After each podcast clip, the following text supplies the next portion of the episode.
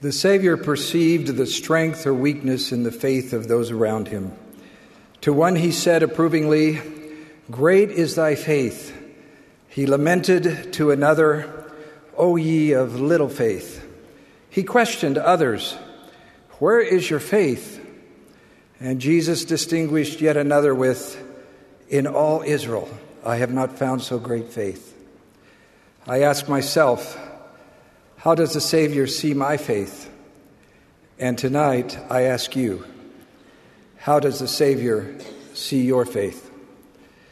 Faith in the Lord Jesus Christ is not something ethereal floating loosely in the air. Faith does not fall upon us by chance nor stay with us by birthright. It is, as the scriptures say, substance, the evidence of things not seen. Faith emits a spiritual light and that light is discernible. Faith in Jesus Christ is a gift from heaven that comes as we choose to believe and as we seek it and hold on to it. Your faith is either growing stronger or it's becoming weaker. Faith is a principle of power, important not only in this life, but in our progression beyond the veil. By the grace of Christ, we will one day be saved through faith on his name. The future of your faith is not by chance, but by choice. A month ago in Brazil, I met Aroldo Cavalcante. He was baptized at age 21, the first member of the church in his family. His faith burned brightly, and he immediately began preparing to serve a mission. Sadly, Aroldo's mother was diagnosed with cancer. Three months later, only days before she died, she spoke to Aroldo of her greatest concern. There were no relatives to help. Aroldo would need to take full responsibility for his two younger sisters and his younger brother. He solemnly made this promise to his dying mother. By day, he worked in a bank, and at night, he attended the university. He continued to keep his baptismal covenants, but his hopes for a full time mission were gone. His mission would be caring for his family. Months later, while preparing a sacrament meeting talk, Aroldo st- studied the words of Samuel, who reprovingly spoke to King Saul in saying, To obey is better than to sacrifice. Aroldo received the seemingly impossible impression that he needed to obey the prophet's call to serve a mission. Undaunted by the obstacles before him, he moved forward with enormous faith. Aroldo saved every Brazilian cruzeiro he could. At age 23, he received his mission call. He told his brother how much to withdraw each month from his account for the family. Aroldo still did not have enough money to pay the full cost of his mission and the living expenses for his brother and sisters. But with faith, he entered the MTC. A week later, he received the first of many blessings. The bank that had employed Elder Cavalcante unexpectedly doubled the money he was to receive as he concluded his work. This miracle, along with others, provided the needed income for his mission and his family during his absence. Twenty years later, Brother Cavalcante is now serving as the president of the Recife, Brazil Boa Viagem stake. Looking back, he said of those days, As I tried to live righteously, I felt the Savior's love and guidance. My faith grew allowing me to overcome many challenges. Aroldo's faith did not come by chance, but by choice. There are many Christian men and women with deep faith in the Lord Jesus Christ, and we honor and respect them. But, brethren, we have been given something more the priesthood of God the power of God restored to earth by holy angels. This makes you different. You no longer stand on neutral ground. Your faith will grow not by chance, but by choice. How we live our lives increases or diminishes our faith. Prayer, obedience, honesty, purity of thought and deed, and unselfishness increase faith. Without these, faith diminishes. Why did the Savior say to Peter, I have prayed for thee that thy faith fail not? Because there is an adversary who delights in destroying our faith. Be relentless in protecting your faith.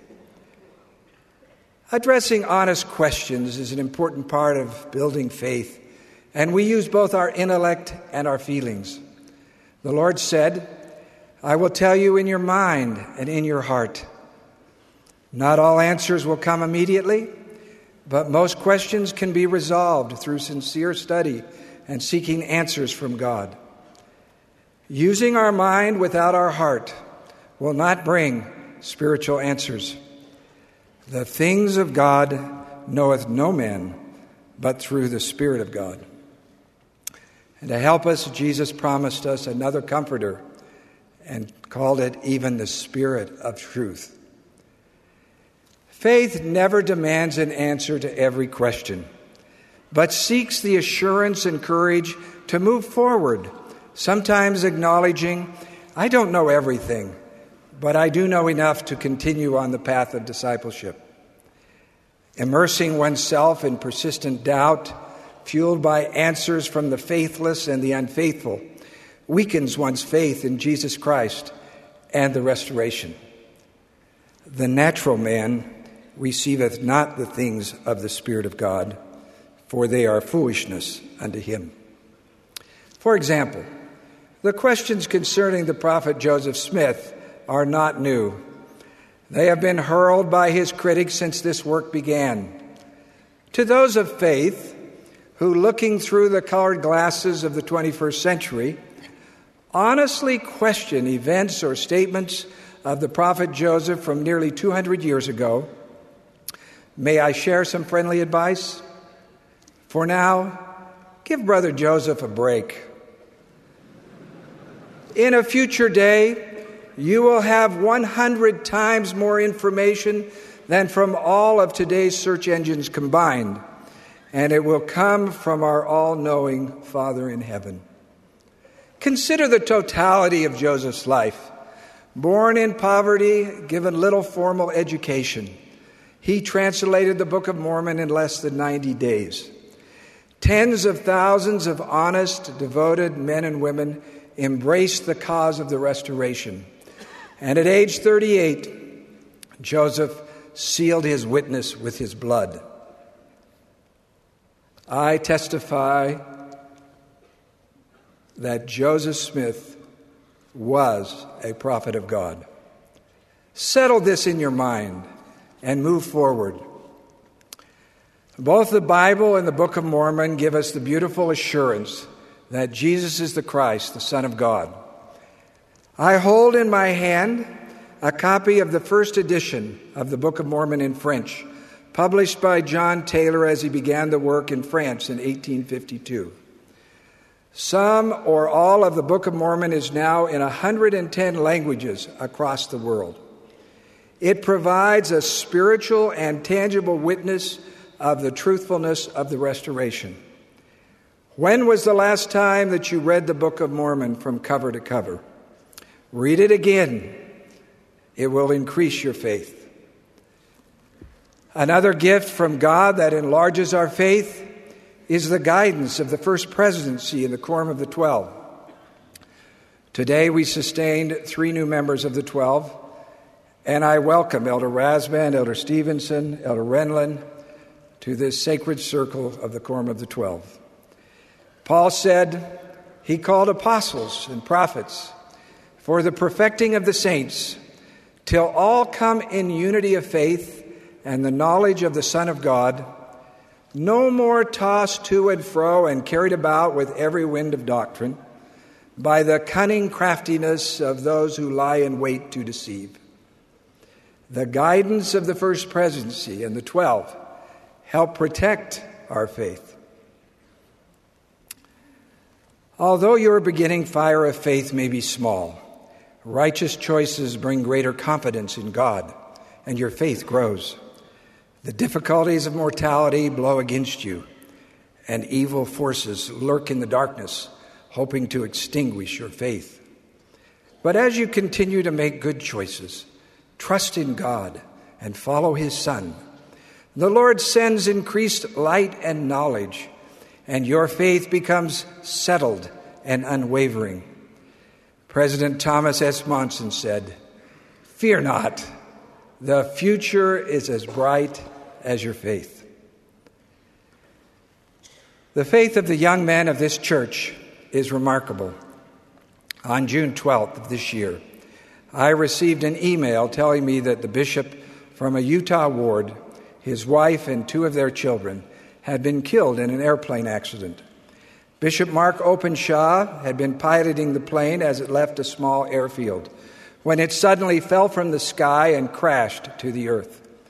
Bishop Openshaw, his wife Amy, and their children Tanner and Ellie were killed in the accident.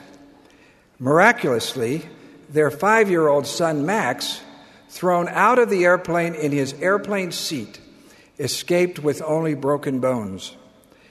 I learned that their son, Elder Porter Openshaw, was serving in the Marshall Islands Majuro mission, and that their 17 year old son, Zane, was on a school cultural exchange in Germany.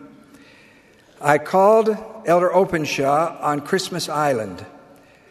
Although heartbroken by the unexpected death of his mother, father, brother, and sister, Elder Openshaw's concern immediately turned to his two younger brothers. Ultimately, it was Elder Openshaw and his brother Zane who decided that others could help at home and that Porter should stay on his mission. They knew it was what their parents would want. As I spoke with Elder Openshaw, I felt his sadness, but also his unquenchable fire of faith. I have the confidence, he told me, and I know without a shadow of a doubt that I will see my family again. Strength in our trials is always found in our Lord Jesus Christ. God's omnipotent hand has been so apparent in helping me and my brothers throughout this very difficult challenge. I met Zane for the first time at the funeral. As I looked at the four caskets before us in the chapel, I marveled at the faith of this 17 year old as he addressed the congregation. Today, he said, we have gathered with humble hearts and weary souls to remember the lives of my mom, dad, Tanner, and Ellie. We have talked together, cried together, remembered together, and felt the hand of God together. The day after I heard the news of the accident, I found a letter in my bag from my mom. In the letter, she wrote, Zane, remember who you are and where you come from. We will be praying for you and missing you. Zane continued, There could not be a more fitting, lasting words from my mother.